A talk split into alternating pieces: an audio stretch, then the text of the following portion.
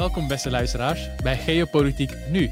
We gaan het vandaag hebben over de geopolitiek van China met een zeer bijzondere gast. Michel, wie hebben we eigenlijk uh, vandaag bij ons? Casper Wits. Casper, ik ga je even de kans geven om jezelf voor te stellen. Je bent natuurlijk sinoloog en weet ongelooflijk veel van Japan. Zou je jezelf kunnen voorstellen aan de hand van drie feitjes? Goed, ik hou me inderdaad zowel bezig met China als uh, met Japan. En ik heb dus ook jarenlang, meer dan tien jaar in totaal, in uh, China, Taiwan en Japan uh, gewoond.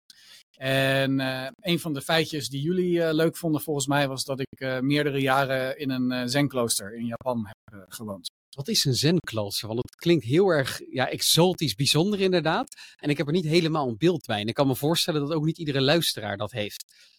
Uh, het Zen-boeddhisme is uh, de vorm van uh, boeddhisme die eigenlijk in Oost-Azië is ontstaan. Dus zowel in China, Korea als Japan vind je deze vorm van boeddhisme. traditioneel Zen-boeddhistisch klooster in Japan, die leeft eigenlijk nog steeds in die oude levensstijl die al honderden jaren, of meer dan duizend jaar eigenlijk, in die regio is doorgegeven van meester op leerling. Dus je leert daar als het ware de levensstijl en de filosofie van Zen te doorgronden. Wauw, ja. En die moesten dus ook veel mediteren, kan ik me voorstellen. Uh, ja, op, uh, op gewone dagen wel uh, vier tot zes uur per dag zou ik zeggen. En dan hadden we vaak ook intensievere retretes van een week waar je ja, tien tot twaalf uur mediteert ongeveer.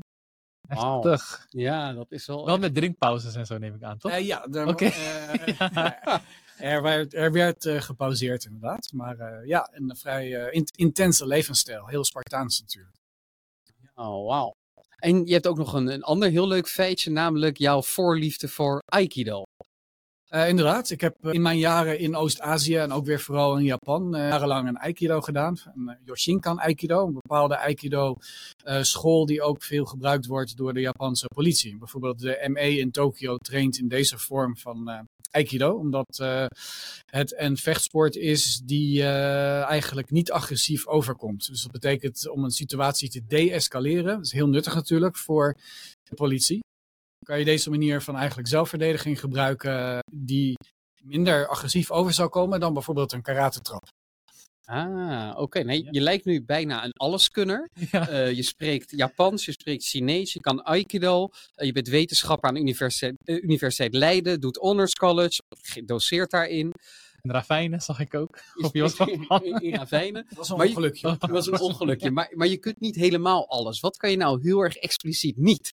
Ja, helaas uh, moest dit van jullie. Ik zal opbiechten dat ik kan dus niet uh, rekenen. Dus ik heb nooit echt de tafels, tafels van vermenigvuldiging kunnen leren als kind. altijd een enorme afkeer ervan en ik kon het gewoon niet. Dus ik weet nog steeds niet wat bijvoorbeeld 3 maal 6 is of 7 maal 5, et cetera. En um, jullie zullen dan wel afvragen van hoe heb je de middelbare school overleefd? En um, ik heb wel geleerd heel creatief te zijn. Dus bij wiskunde was ik bijvoorbeeld heel erg goed in afkijken.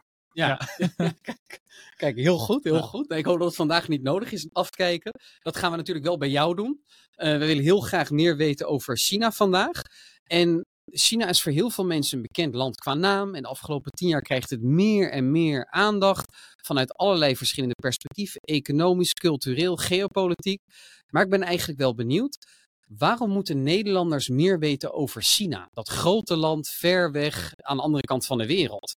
Uh, ja, ik denk als we het vooral houden bij geopolitiek. En daarin, wat heel belangrijk is, is gewoon de opkomst van China nu op economisch en politiek gebied uh, wereldwijd. Zie je China's invloed groeien. En daarom is China de laatste tien jaar, de laatste decennia eigenlijk, steeds belangrijker voor, voor ons geworden. Um, maar nog veel meer zal China dat zijn, denk ik, in de nabije toekomst. Dus de komende 10, 20, 30 jaar. En als je zo gaat nadenken, dan realiseer je wel dat uh, eigenlijk we veel te weinig weten van dit land. En wat China eigenlijk wil met uh, de wereld, met de internationale orde zoals we die kennen. Uh, en dus hoe China zich op een geopolitiek vlak wil gaan ontwikkelen. En ik denk dat het debat hierover in Nederland echt nog in de kinderschoenen staat. Niet alleen wat betreft China, maar wat betreft geopolitiek in het algemeen. We kunnen bijvoorbeeld kijken naar, over twee weken zijn de Tweede Kamerverkiezingen. Uh, meerdere thema's komen de hele tijd, tijd aan bod. De, in verschillen tussen de partijen en de debatten, et cetera.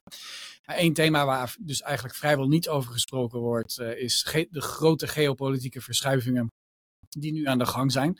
En al helemaal niet de centrale rol die China daarin speelt.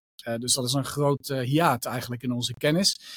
Juist omdat dit een van de belangrijkste thema's is op dit moment. En ik denk na klimaatverandering het, het, het belangrijkste thema eigenlijk. De opkomst van China of eigenlijk autoritaire staten in het algemeen.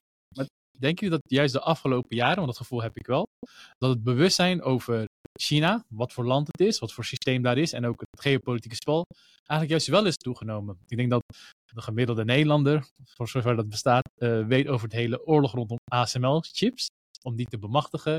China graag Taiwan wil bemachtigen, ook in Zuid-Chinese Zee. Proberen hun uh, ja, gebied uit te breiden.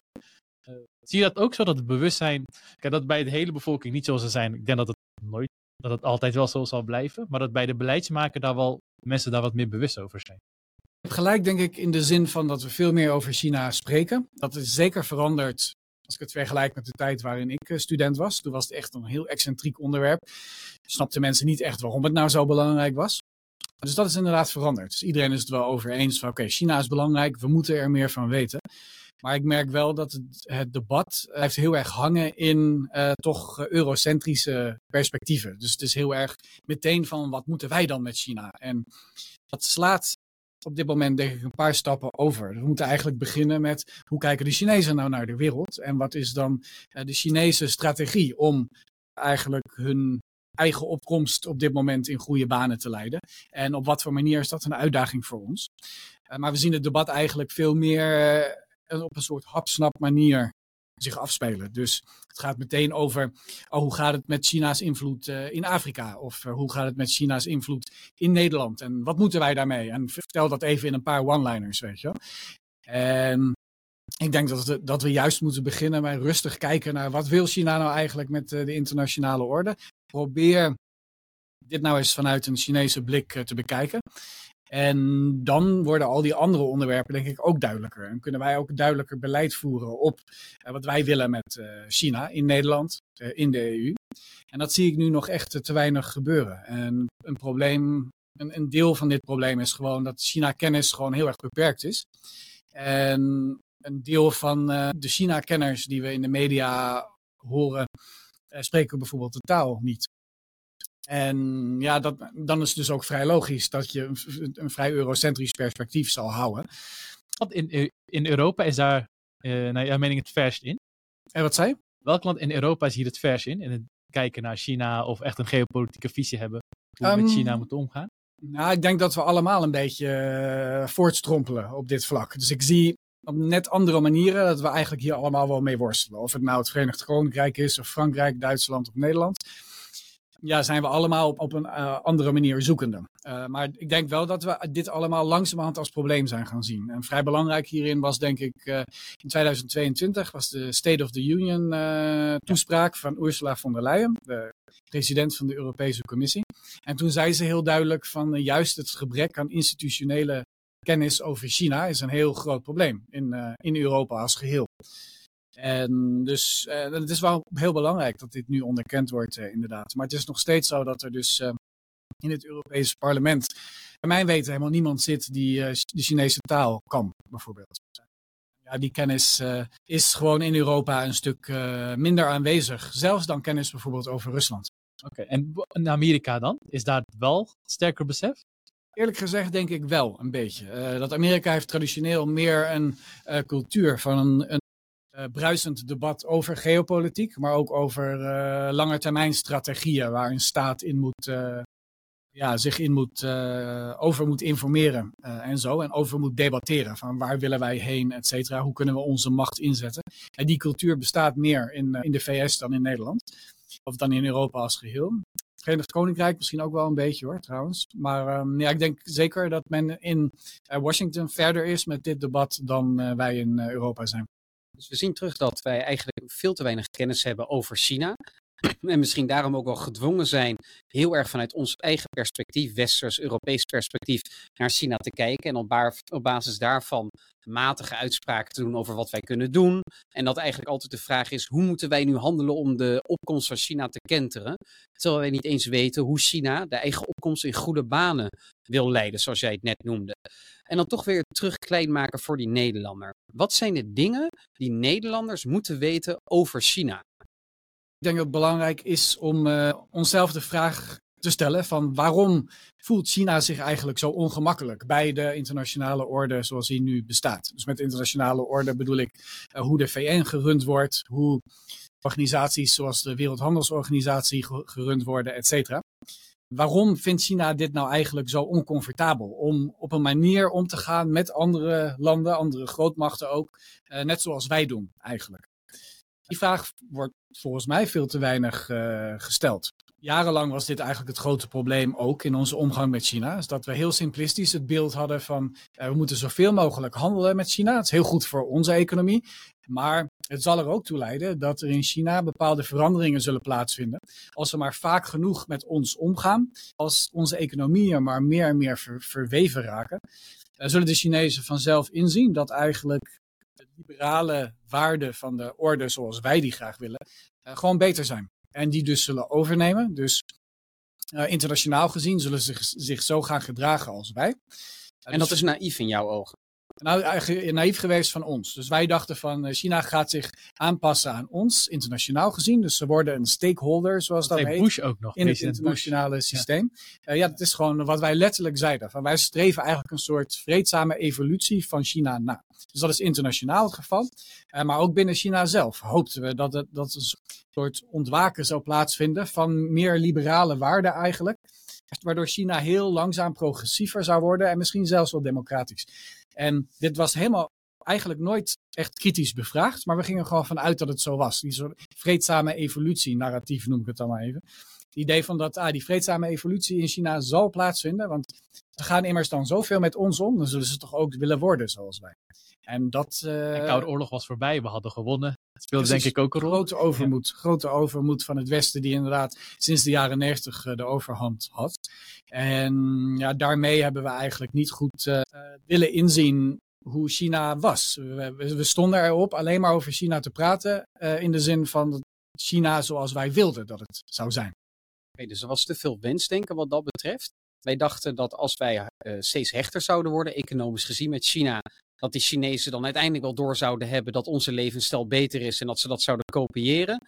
Daar lijkt tot nu toe geen sprake van te zijn. Integendeel, onze woorden en voorspellingen worden eigenlijk gelogenstraft op dagelijkse basis. Maar wat ik interessant vond, was wat je in het begin zei. De rest vond ik natuurlijk ook interessant. Maar China voelt zich niet comfortabel met de hedendaagse wereldorde.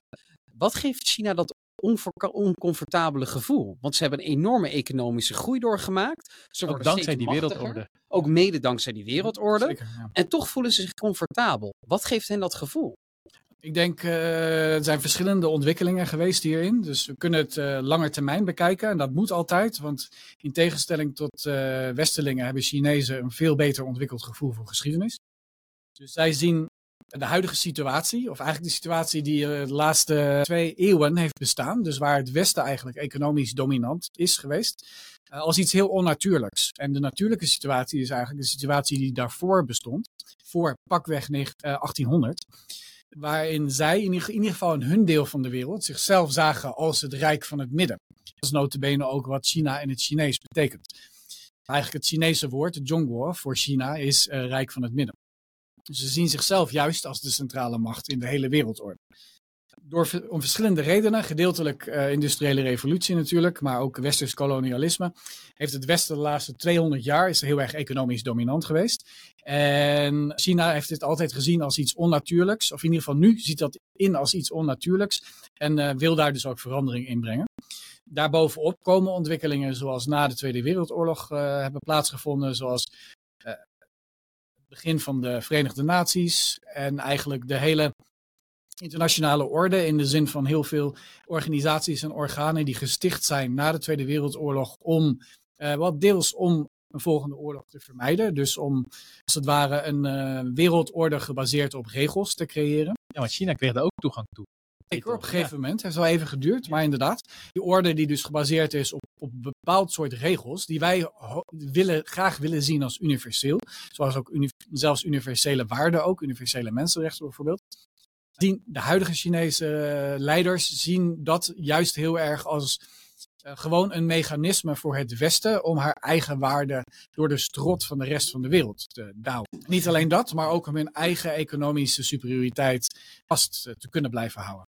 Oké, helder. Dus wat wij eigenlijk zien als uh, Europa en het Westen als neutrale regels die eigenlijk voor alle mensen in de wereld goed zijn, uh, rondom mensenrechten, individuele vrijheden, zien Chinezen juist als een soort misschien wel aanval of gevaar voor de eigen cultuur en het eigen systeem in China zelf. Moet ik dat zo zien? Ja, maar even kleine nuancering. Ik heb het echt alleen maar over de machthebbers in China. Dat wil ik net vragen. Dus de top van de Chinese Communistische Partij uh, denkt zo. Dus binnen China zelf zijn er echt wel nog uh, steeds ook veel diverse meningen hierover.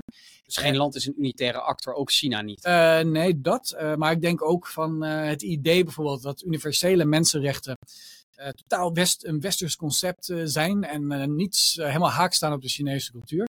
Dat klopt eigenlijk echt absoluut niet. Want als je kijkt naar hoe het verdrag, het mensenrechtenverdrag eind jaren 40 is ontstaan, daar heeft juist ook de Chinese afgezant in die gesprekken heel veel invloed gehad.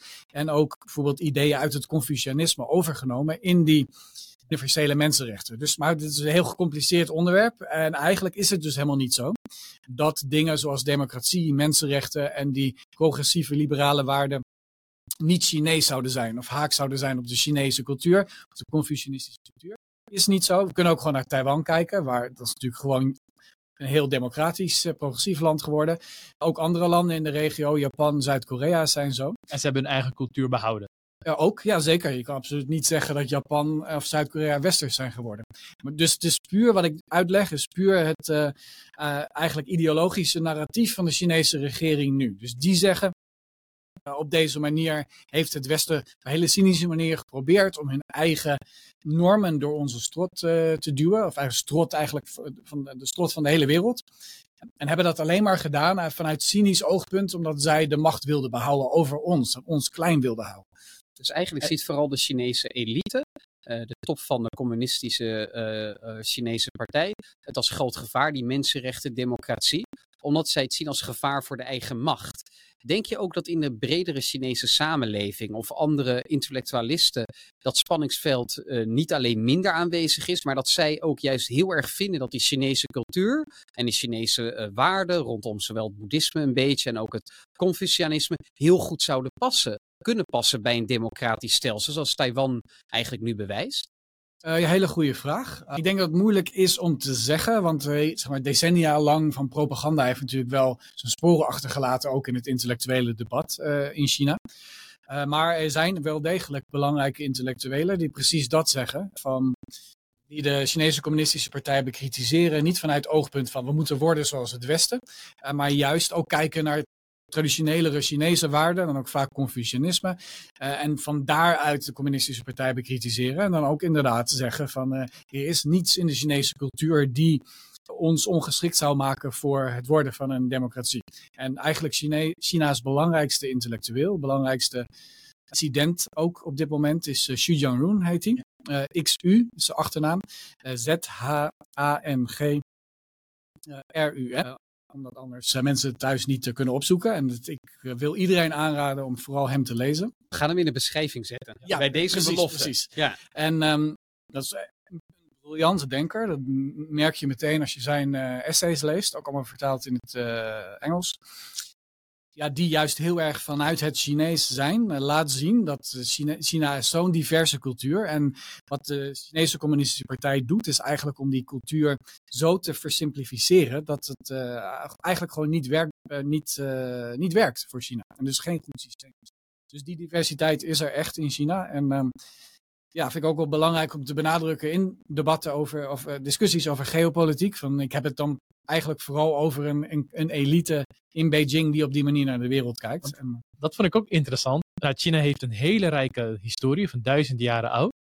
En dan hebben de huidige machthebbers die voor het publiek zeggen van ja, we moeten niet westerse normen of westerse waarden aannemen. We, zijn, we moeten onze eigen normen en waarden aannemen. Maar wat ze in de praktijk doen, ze vind ik, ze onderdrukken hun eigen normen en waarden. Natuurlijk, de culturele revolutie is daar het meest extreme voorbeeld van. Maar ook het socialisme en het communisme is ook een westers filosofie. Wat ze wel hebben overgenomen. Dus daar zie je best wel heel veel tegenstrijdigheden in datgene wat ze zelf propageren. Ja, heel goed punt. Uh, heel grappig eigenlijk. Ja. Die uh, laat weer eens zien dat eigenlijk het fundament van deze ideologie vrij onlogisch is. vrij onlogisch. Ja. Ja. En vooral gebaseerd is op wat is handig voor de machthebbers. En niet zozeer op wat is het beste voor, voor het land zelf. En, en dat is natuurlijk pijnlijk om te zien. En we hebben dat natuurlijk vaker behandeld, ook in de podcast, dat er een enorm licht kan zitten tussen regimebelang eh, enerzijds en landsbelang anderzijds. En dat is in China niet anders. Dat wij zien dat een elite vooral erop gericht is om het regime in stand te houden. En misschien wel meer dan 10, 15, 20 jaar geleden. Want de leider op dit moment, Xi Jinping, is volgens velen steeds autoritairder aan het worden. Heb jij het idee dat het Chinese regime de afgelopen 10 à 15 jaar meer onder druk is komen te staan dat zij nu autoritairder worden? Of zijn er andere redenen aan te wijzen dat Xi Jinping op dit moment autoritairder aan het worden is? Een combinatie van factoren. Ehm, iedereen is het inderdaad wel over eens dat dit gaande is. Dus sinds dat eh, Xi Jinping aan de macht is, China autoritairder wordt. En sommige mensen zeggen zelfs eh, langzaam aan het veranderen is in een totalitaire staat. Dus dat de staat zich nu begint zich te bemoeien met details in het leven van mensen waar ze daarvoor helemaal geen acht op sloegen. De staat veel meer probeert om dingen zoals homoseksualiteit of eh, feministisch activisme probeert te onderdrukken. Niet zozeer omdat ze tegen die dingen zijn, maar puur omdat dit activiteiten zijn die niet ingegeven zijn door de Communistische Partij zelf. En dat zag je voor Xi Jinping niet echt. Uh, toen was het meer zo van als je maar niet politiek organiseert tegenover de Communistische Partij, kan je min of meer doen en laten wat je wil. Dus toen was ook de ruimte voor. Ja, concreet. Hoe, hoe, hoe moet ik dat interpreteren als ik een Chinese burger zou zijn? Dat is nu veel moeilijker om ja, bijvoorbeeld. Bijvoorbeeld? Een, een gay pride te organiseren. Okay. In Shanghai bijvoorbeeld was er jarenlang Shanghai Pride. Eigenlijk geen probleem. Ook niet zo dat de, dat de staat dat dan was aan het promoten was. Maar het was wel duidelijk van dat, dit gewoon, dat er gewoon ruimte was binnen de maatschappij hiervoor. En dat zie je dat, dat gewoon die ruimte steeds uh, kleiner wordt. Dus Shanghai Pride uh, bestaat eigenlijk gewoon niet meer. Ook op universiteiten nu zie je veel meer dat er ook jacht gemaakt wordt op ja, LHB, de LHBT-gemeenschap onder studenten. En dat dat ja, echt onderdrukt wordt. Maar ook met, het, met de boodschap van dit zijn westerse decadenties. En dat is natuurlijk een heel een, een oud idee wat je heel vaak zag, in, ook in de Sovjet-Unie bijvoorbeeld. En dan is, waarom doet de Chinese overheid dat op dit moment, of onder leiding van Xi Jinping? Waarom is hij hier zo sterk toe geneigd? Want je zou kunnen stellen, deze activiteiten vormen totaal geen bedreiging voor de communistische partij. Waarom zou je hier zo hard tegen uh, ten strijde trekken? Ja, dit is denk ik een van de argumenten die men zou gebruiken om te zeggen van het systeem wordt meer totalitair. Dus we willen echt de, in, in totaliteit de maatschappij controleren. Dan uit angst ingegeven is Xi Jinping op een bepaalde manier gewoon paranoïde aan het worden, als ik zo'n heftige term mag gebruiken nu? Ik, ik denk in ieder geval dat ze inzien dat veiligheid voor het systeem, dat is altijd de prioriteit voor, voor elk uh, niet-democratisch land, maar dus veiligheid van het systeem, dat het kan, uh, voort kan blijven bestaan binnen de huidige orde, waarin men internationaal gezien, waarin er zoveel internationale interactie is, betekent dat je gewoon eigenlijk met een hele harde vuist alle, alle, alle andersdenkenden eronder moet houden. Omdat je eigenlijk heel kwetsbaar opstelt als je te veel integreert met de geglobaliseerde wereld. Dus dat, uh, daarmee haak ik weer een beetje terug op wat ik eerder zei. Van binnen de huidige internationale orde is, uh, voelt China zich, of de Chinese leiders voelen zich onveilig. Want per definitie is een wereldorde waarin globalisering zo'n centrale rol speelt. Een wereldorde waar, waarin er meer buitenlandse invloeden binnenkomen. En de, de gevaarlijkste buitenlandse invloeden zullen daar heel uh, centraal in staan. Dat is natuurlijk dingen zoals democratisering en de liberale waarden in het algemeen. En daar zijn de Chinese leiders bang voor. En je kan het ook wel een beetje begrijpen, want wij hebben immers decennia lang ook gezegd. Wij willen die vreedzame evolutie in China, die zal plaatsvinden als wij daar maar in, meer invloed op krijgen. Hebben wij altijd gezegd als iets positiefs. Van kijk, ons is uh, creatief uh, bezig zijn met uh, omgaan met die Chinezen. Maar wat, Zij zagen het als bedreiging. in ieder geval Xi Jinping ziet dat als, van kijk, zie je wel, van de Westerlingen willen eigenlijk gewoon die liberale waarden gebruiken om de partij en te verzwakken en dus om China te verzwakken. Dus dit is weer een trucje voor het Westen om China eronder te houden en om zelf eigenlijk de dominantie in de, die, die wereldorde te behouden. Wat eigenlijk niet geslaagd als zendelingen. Nee, wat ik ook overigens, want je gaf net aan, Xi Jinping ziet dit als dreiging. En we moeten dat dus gaan keren. Maar een tijdje geleden had, hadden Michel en ik een discussie over China. En ik stelde de vraag: Oké, Xi Jinping doet wat hij aan het doen is. We weten dat onder Deng Xiaoping uh, de, wat meer vrijheid is gekomen, economische vrijheid in China. En die lijn is ook doorgetrokken bij Hu Jintao. Uh, de vraag was: stel als dat Hu Jintao of Deng Xiaoping nog leefden en dat zij nu nog de voorzitter waren of de president waren van China, zouden zij dan ook niet automatisch net zo autoritair worden? Met andere woorden, zouden zij niet hetzelfde doen, maar gedroegen zij zich anders omdat zij puur in een andere tijd waren? China was nog niet zo sterk. Dus was het gedachtegang altijd al zo geweest of is het echt nee? Dit is echt iets van Xi Jinping wat er nu aan de hand is. Ja, hele goede vraag. Hele duidelijke vraag. Uh, maar ik ga er niet heel duidelijk antwoord op geven. Want dit is echt iets waar China-specialisten het niet over eens zijn. Okay. in van in hoeverre gaat het echt om die ene persoon Xi Jinping? En uh, uh, in hoeverre is het een, een, reactie op dingen die normaal, of die, die sowieso. Ja, gewoon de ideologie van de, ja, van de bestuurselite. Ja, nee, ik snap het. maar Klinkt een beetje, een beetje slapjes, maar de waarheid zal wel ergens in het midden liggen. Gedeeltelijk zal het vanwege de veranderende, veranderende internationale situatie waar China zich in bevindt zijn. Uh, maar voor een deel geloof ik ook echt wel dat het te maken heeft puur met de persoonlijkheid van Xi Jinping. En dat bepaalde dingen die hij heeft gedaan, bijvoorbeeld het afschaffen van de limiet op termijnen. Dus normaal gesproken mocht de Chinese leider maar twee termijnen aan de macht blijven, dus tien jaar. En dan komt er een generatiewissel. Uh, daar hebben de, andere, de eerdere leiders zich aan gehouden. En ik geloof wel dat als er iemand anders uh, president was geworden tien jaar geleden, dat hij zich waarschijnlijk wel aan de termijnen had gehouden. En dat dat dus uh, echt wel beslissingen en een machtshonger zijn geweest van de persoon Xi Jinping zelf. Oké, en je ziet ook dat China steeds weer onder leiding van Xi Jinping meer territoriaal expansionistisch opstelt.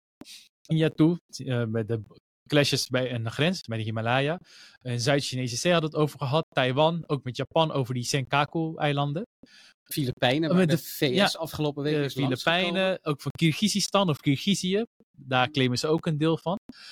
Dan de vraag bij mij is, is heeft het te maken als, of is het, wordt het ingezet als afleiding voor interne problemen? Of zien de Chinese bestuurders dit als een herstel van de eeuw van vernedering? Want we waren eerst zo'n grootste, na natie. Je gaf het zelf aan, we waren het Rijk van het Midden. Nou, we hebben gebieden moeten opofferen. En we hebben daar ook voor getekend, omdat we het moesten doen. Maar het is tijd om die gebieden weer terug te claimen. Is het echt dat? Of is het ook eerder van nee, we, moeten, we gebruiken het als afleiding? Nee, ik geloof echt wel dat ze heel diep uh, geloven dat uh, wat er nu gaande is wat betreft uh, hun uh, expansie uh, te maken heeft met het herstellen van de eer van vroeger. Uh, en dat het dus herstellen van deze historische, historisch onrecht van die inderdaad eeuw van, van, eeuw van vernedering. Even heel kort, wat was dat ook alweer, de eeuw van vernedering? Nou, dat is eigenlijk de 100 jaar voordat de Chinese Communistische Partij aan de macht kwam. Dus dat was in 1949. Breed gezien is het de periode vanaf begin jaren 1840 toen de opiumoorlogen hebben plaatsgevonden tussen uh, Groot-Brittannië en China, wordt eigenlijk gezien als het begin echt van het westerse kolonialisme, dat China totaal uit elkaar heeft gerukt en zoveel veroorzaakt. En ja, die vernedering heeft dus honderd jaar lang geduurd, toen, toen China's internationale macht totaal is afgebrokkeld. Alleen dat, maar zelfs uh, interne soevereiniteit totaal onder de voet is gelopen door Westerlingen. Uh, dat is op zijn eind gekomen door de opkomst van het communisme en dat de communisten toen aan de macht zijn gekomen. Dus dat is 49. Dus uh, die eeuw is de eeuw van vernedering. Die is eigenlijk hersteld toen in 49. maar dit soort dingen, zoals meer territoriale zekerheid eigenlijk in de omgeving van China, is nog, nog wel degelijk ook iets wat daarmee te maken heeft en wat nog hersteld dient te worden uh, uit die tijd. Overigens is het, is het uh, wel heel creatief denken om te, om te zeggen van dat de Zuid-Chinese zee vroeger uh, bij China gehoord zou hebben. Is, echt, is, is niet zo. Maar steggelen over die details is niet zo belangrijk. Belangrijk is dat uh, in Beijing men dat gelooft. En men vindt dat dat weer uh, hersteld moet worden. Ze hebben gewoon negen lijnen getekend, toch? De nine-dash-lijn noemen ze dat. Ja, op de kaart. op de kaart, ja. Dus een manier om te laten zien van uh, dit hoort bij ons. ja, het is... Bijzondere gewaarwording dus inderdaad. Dus een, omdat even, ik soms ook wel eens denk, dat af en toe ideologische keuzes slechts als rechtvaardiging gebruikt worden. En dat het eerder te maken heeft met de geopolitieke realiteit van de Oost-Chinese en de Zuid-Chinese zee. En dat zij misschien daarom wel gedwongen worden om te voorkomen dat zij uiteindelijk volledig afgesloten kunnen worden van verschillende toegangen tot de grotere oceanen. Heb je het idee dat de ideologie meer een publieke rechtvaardiging is van een uh, geopolitieke strategie? Of dat het ook echt een oprecht geloof is? Ik zelf neig in alle eerlijkheid meer naar het eerste. Ik denk, denk ik wederom dat het toch wel een combinatie is van de twee. Dat puur als je het vanuit Beijing bekijkt, de geografische situatie, is natuurlijk heel erg ongunstig, ongunstig voor hen. Je noemt het wel de eerste eilandetting. Dat eigenlijk uh, helemaal van Zuid-Korea tot de Japanse eilanden, tot en met de Filipijnse eilanden, eigenlijk allemaal van, vanuit Chinese optiek gecontroleerd worden door de VS. Eh, heel cru gezegd. Die hebben natuurlijk ook militaire aanwezigheid in die drie uh, landen. En het daar uitbreken is heel erg belangrijk voor de veiligheid van China, vinden zij. Dus dat is ook wel een aspect bijvoorbeeld van het feit dat ze Taiwan echt bij China willen voegen. Maar aan de andere kant is het ook wel degelijk zo dat het idee dat Taiwan bij China hoort en dat dat ook weer zo'n historische weeffout is die hersteld moet worden, zit wel heel erg diep op een manier uh, die echt verder gaat dan alleen maar geopolitieke calculatie. Dus dat is een ideologisch, uh, ideologische kernwaarde in China die echt breed gedeeld wordt ook door de bevolking. Dat hersteld moet worden. En dat zou zelfs zo zou, zo zou uh, zijn geweest als Taiwan niet al e ook extreem een extreem uh, gunstige plek ligt in geopolitieke zin. Want het is ook zo van als we naar die eilandketting kijken, als, China Taiwan in handen zou krijgen, zou dat in één keer doorbroken zijn eigenlijk. En uh, hebben ze in één keer controle ook over grote stromen van zeehandel bijvoorbeeld. Dus het is echt een combinatie van beide. In het Zij zien Taiwan hoe Franse Straatsburg zien. Van dat, dat hoort bij ons als het ware. Het zit echt nog wel wat uh, dieper. Nog dieper. Dus je gaat aan, aan, dus de Chinese geopolitieke doelstelling zijn onder andere zorgen, in ieder geval voor de leiders, zorgen voor ja, geostrategische veiligheid, ruimte.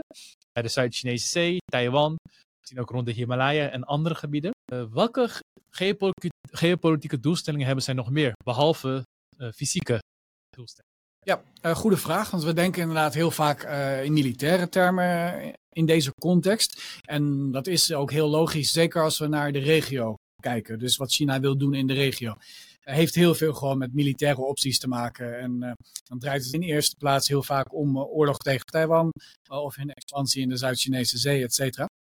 Maar ik denk als we buiten de regio kijken, heeft China misschien wel wat militaire ambities. Maar dan, ga, dan moeten we echt meer gaan kijken toch naar het internationale systeem. En hoe wil China juist dat internationale systeem meer laten aansluiten op bij hun belangen? Want zij zien de internationale orde zoals die nu bestaat, uh, hoe de VN functioneert, et cetera, dus echt als een, um, een soort uh, tool van het Westen.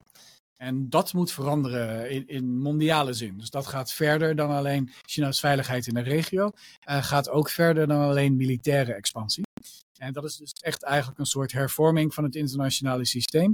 Zodat uh, de normen van het internationale systeem meer uh, zullen aansluiten bij de belangen van autoritaire staten. En niet meer bij de belangen van democratische staten. Oké, en hoe zal dat er concreet uitkomen te zien? Dus wat voor soort instituties of wijzigingen van bestaande instituties heb je nodig om de wereldorde te laten aansluiten bij autoritaire krachten in de ogen van Xi Jinping en de CCP? Ik denk dat het heel er, een, een, een spel is met heel veel facetten. Dus um, het zal stap voor stap zo zijn dat bijvoorbeeld uh, in de VN China steeds meer landen zal hebben die meestemmen met China. Dat zien we nu al bijvoorbeeld als het gaat om de Oeigoeren en het veroordelen van de genocide die daar uh, plaatsvindt. Zie je dat heel veel landen die aangesloten zijn bij China's economische projecten, en dan vooral de nieuwe zijderoute, uh, standaard eigenlijk de kant van China kiezen binnen de VN uh, als er iets gaande is. Dus dat is eigenlijk gewoon het inzetten van die economische macht die China krijgt om beslissingen die genomen gaan worden binnen, binnen en over het internationale systeem naar China's hand uh, zetten. Dus dat is, dat is één uh, voorbeeld. ingewikkelder voorbeeld nog is echt op wat voor manier normen eigenlijk hervormd of omgevormd worden. Um, goed voorbeeld daarvoor is misschien de VN-Mensenrechtenraad. Je ziet dat China daar heel actief is geweest in het meer invloed krijgen. Niet alleen op uh, over gestemd wordt en kan worden binnen de VN-Mensenrechtenraad. Bijvoorbeeld zorgen dat er niet, niet gestemd mag worden over dingen zoals mensenrechten schendingen in China. Dat is logisch, dat verwachten we eigenlijk. Maar het omvormen van normen gaat verder dan dat. Want wat China eigenlijk probeert is het hele discours over mensenrechten zo om te buigen dat respect voor mensenrechten en het spreken over mensenrechten heel, iets heel anders gaat betekenen. En dat het bijvoorbeeld meer nadruk zal leggen op wat China vindt dat het belangrijkste mensenrecht is. Uh, dat is meer gericht op het collectief dan op het individu. Moet dat uh, ja, zo dat is een goede manier om uh, uit te leggen. Wat China heel erg benadrukt is het recht op ontwikkeling.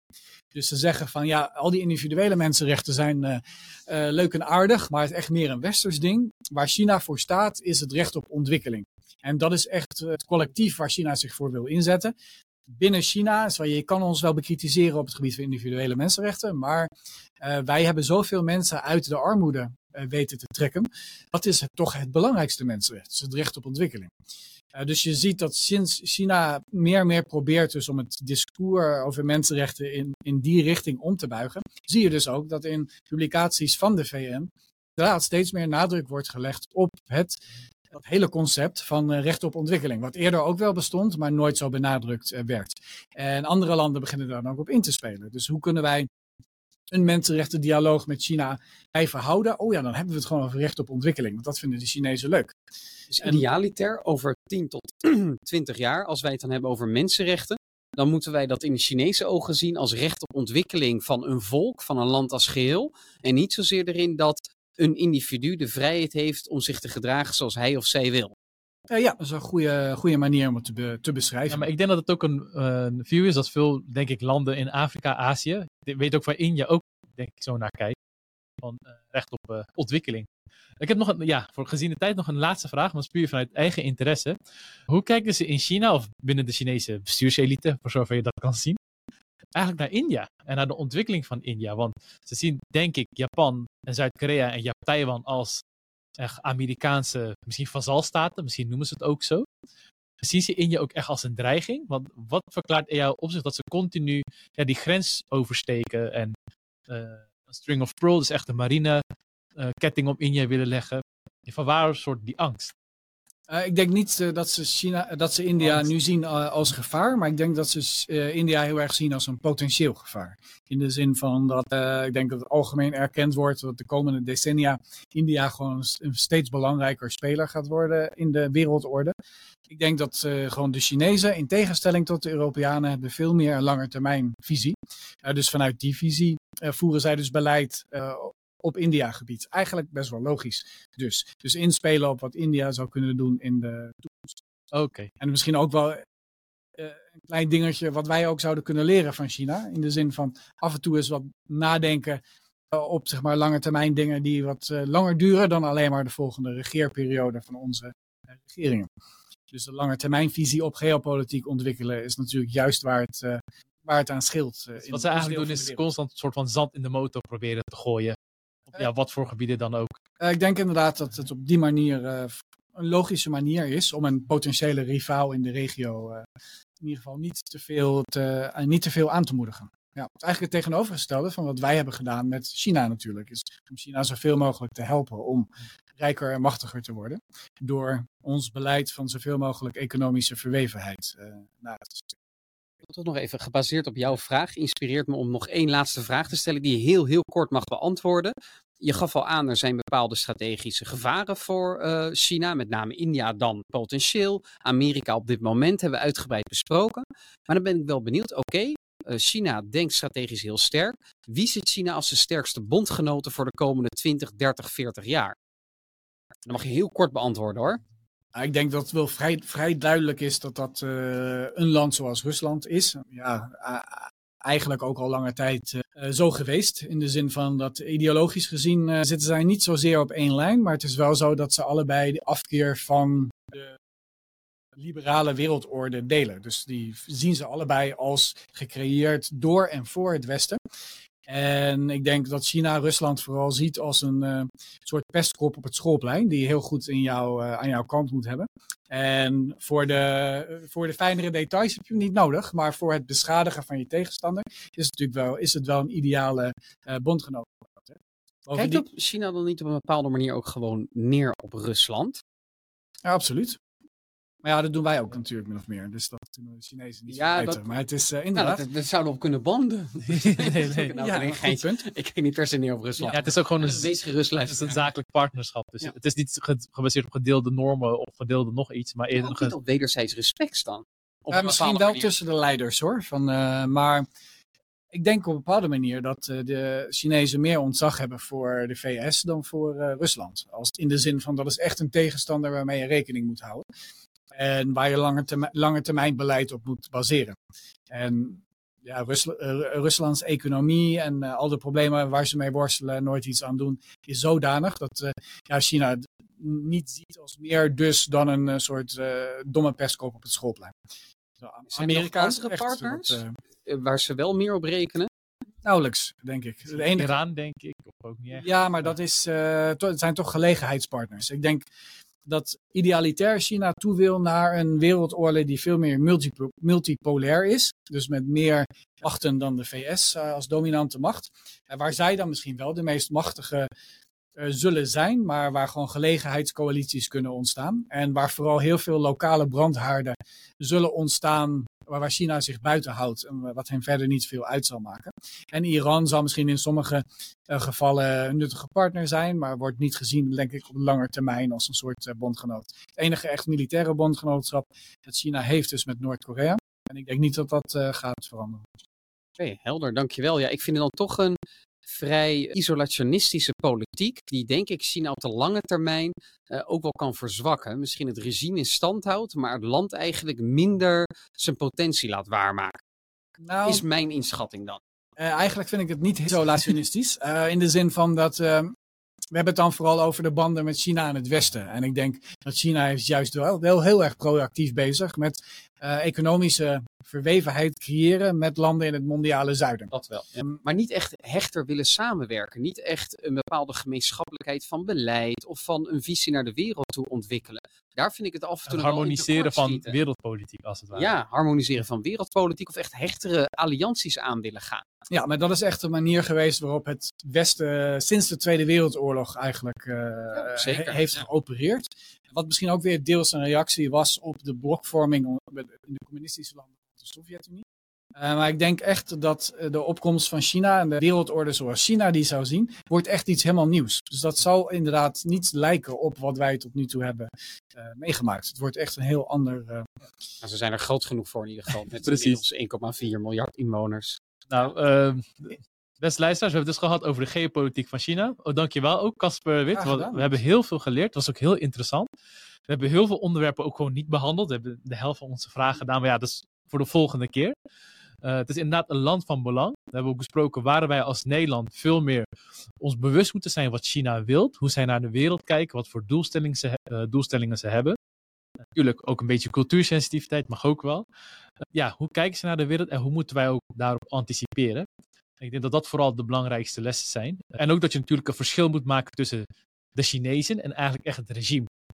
De Chinese Communistische Partij en het Chinese volk. Er zijn ook degelijke grote verschillen daarin, ook in de belangen die ze hebben met elkaar.